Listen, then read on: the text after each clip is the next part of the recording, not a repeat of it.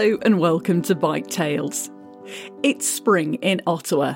After weeks of slowly receding snow cover interspersed with bursts of rain and sunshine, the city is starting to look forward to the long days of summer. Today I'm at the Flora footbridge on the Rideau Canal. The canal was built in 1832, connecting Ottawa with the city of Kingston and Lake Ontario, 200 kilometres to the south. A UNESCO World Heritage Site, it's a big draw to the city all year round. In the winter, it's transformed into the world's largest outdoor skating rink. In summer, it's a busy tourist destination with leisure boats and holidaymakers.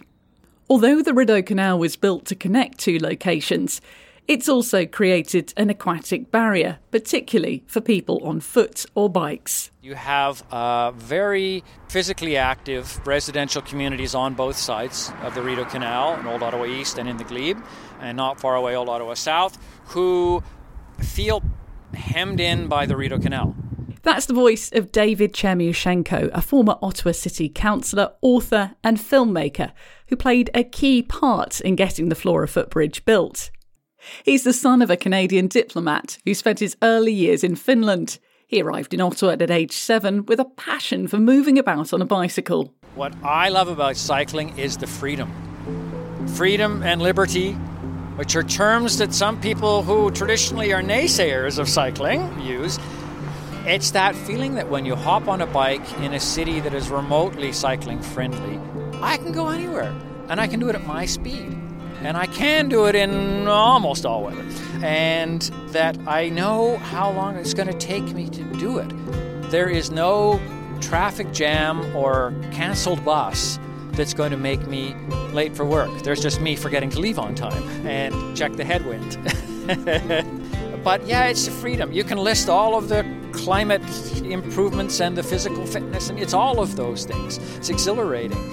And yeah, what did someone put it? Whoever finishes their commute to work or ride home feeling worse than when they left on a bicycle. David has made Ottawa his home, and over the last 50 years, he's seen firsthand some of the significant changes the city has seen to active travel routes.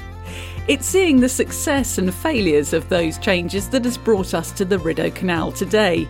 But first, it's important to understand how Ottawa has changed for cyclists in his lifetime. My young years and teenage years saw the National Capital Commission, the NCC, building out these tremendous pathways along mostly the waterways, along the Rideau Canal, the Rideau River, the Ottawa River, through some of the green belt. The idea that you could go for a long spin on a bicycle, in a sense replacing the Sunday drive, which was a thing,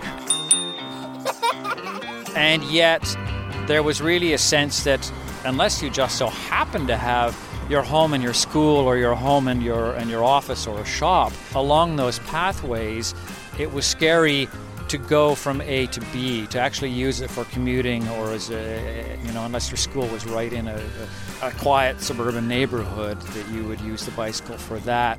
After the initial success of the recreational pathways, car ownership and the population grew and the city struggled to create a sustainable transport plan that allowed all users access to safe routes.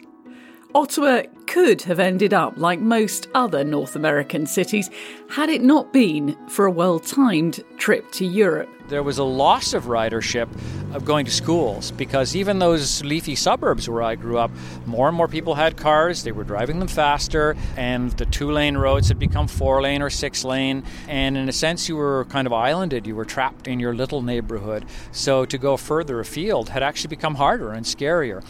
It was late 90s and even into the 2000s, uh, one pivotal moment where a couple of key city planning staff and uh, National Capital Commission went to a conference in Denmark and came back saying, My eyes have been opened. We have to have an east west and eventually a north south spine route through the city one that actually goes through the central streets, not that skirts it along the river and then good luck to you, uh, your final 10 blocks. The Laurier Avenue bike lane was built, providing a protected east west route across centre town. But cross city connectivity was stifled by a lack of active travel routes across the canal. even though there are obvious signs that there was a need for them. Look at the Rideau Canal when it is frozen in winter. It's just frozen over, there's snow on it. It's not yet open for skating. Look at all the footprints. There are hundreds of people illegally walking across the Rideau Canal because it saves them a 10 or 15 minute walk all the way around to the nearest bridge. And that's kids going to middle schools, elementary schools, high schools, people going shopping. So there's no better way to see the need than where people are actually, you know, quote, cheating and doing something that, that they want to do anyway. And so, a landmark event occurred in the early 2000s with the building of the first bridge solely for pedestrians and cyclists. The Corktown Bridge, the big battle over a bridge where cars won't be allowed on it? How could we do that? Uh, all that money, and look, there's a bridge, there's another bridge a kilometer over, you know being facetious in my tone here, but it was really that. It was, but there's already a bridge just over there. Well, yes, there is. It's dominated by fast moving, aggressive cars, and nobody is cycling on it. Put one here and see what happens. Well, that passed by, think, one vote, maybe two votes, just barely. Uh, and uh, anecdote when I got elected to city council, my neighboring councillor sitting next to me at council said, That's the worst vote I ever cast. She had voted against it and she saw the success of it and was willing to admit that's the worst vote I ever cast. The Corktown Bridge linked the University of Ottawa campus with Centretown and quickly became popular with students, commuters, and tourists. What followed was a clamour for every district to build bridges and unify neighbourhoods. A second bridge was built across the neighbouring Rideau River in 2015, but David continued the battle for more pedestrian and cycling connectivity over the canal in the capital ward. And in 2017, he finally got the go ahead to build an active travel crossing between Clegg Street and Fifth Avenue. The Flora Footbridge is, as my wife calls it, David's Bridge because she knows how much of my life, energy, and almost blood, certainly sweat, I put into making it happen. The Flora Footbridge is in one sense, just a bridge over the Rideau Canal, but where it is really matters. Spanning 123 metres, the Flora Footbridge, named after Flora Macdonald, a Canadian politician, is a remarkable piece of architecture that took less than a year to construct. Every day, between 1,500 and 3,500 journeys are made across it on foot or by bike and at night it takes on a new form when its striking white concrete archways are floodlit. After the success of Ottawa's first active travel bridge, special consideration was made in planning the width of the Flora Footbridge, which is a generous 5 metres wide compared to Corktown's 3. We had the experience of the Corktown Bridge further downtown and its width to know that actually sometimes it's jammed especially when you have tourists doing what you want tourists to do, which is stop and take pictures and enjoy the view. And so, cycling and walking across that bridge at certain moments, slow right down almost to a stop. And so, we knew that a wider bridge would, would be popular. We also knew with, it, with its location, with its iconic views of, of certain parts of Ottawa, it would be very popular to just go as a destination, stop, take that picture. And so, when you've got a bunch of people doing that, oblivious to the fact that there's bicycles going by. We needed the extra span. We also knew that there are major events at Lansdowne, and there would be large groups of people at certain times wanting to cross all at the same time, so it had to be uh, available for that. David, along with the mayor and his fellow city councillors and politicians, worked hard to get the Flora Footbridge funded, designed, and eventually built. And his belief in the project has proved right at every step of the way. It opened two months ahead of schedule, was $2 million under budget, and appears to be universally popular. I find the design pretty sympathetic. It's very nice, and I use it maybe a couple times a week. I walk across it and I cycle across it. I'm quite happy with it. I use it pretty often too. It's a nice connection between the two neighborhoods. Main Street offers some services that we actually use the green door and the little cafe pensée and singing pebble books.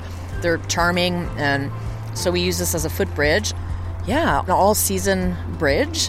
Aesthetically, I think it's very nice. I think they've done a good job of kind of the surrounding landscaping as well, which is a plus. I live in the Glebe, but the power's out in my apartment today, so I've been cycling around town and just having a bit of an explore. I think it looks great. I'm from a little bit further away, so this is actually my first time on the bridge, but very convenient, so much better than before because it was really hard to get from one side to the other. It's you have to go quite a long ways away. It looks great. I think it adds to the spirit of the neighborhood. Overall, very happy with it. David hopes that infrastructure like the Flora footbridge has an impact that's wider than just the neighbourhoods in Ottawa that it connects. I realized that a city designed to make cycling attractive and safe is a better city for everyone the design steps that you take to make it quieter, calmer, more vibrant, more people friendly benefit everyone, including the drivers, because every driver at some point gets out of their car to do something. And then they go, oh, wow.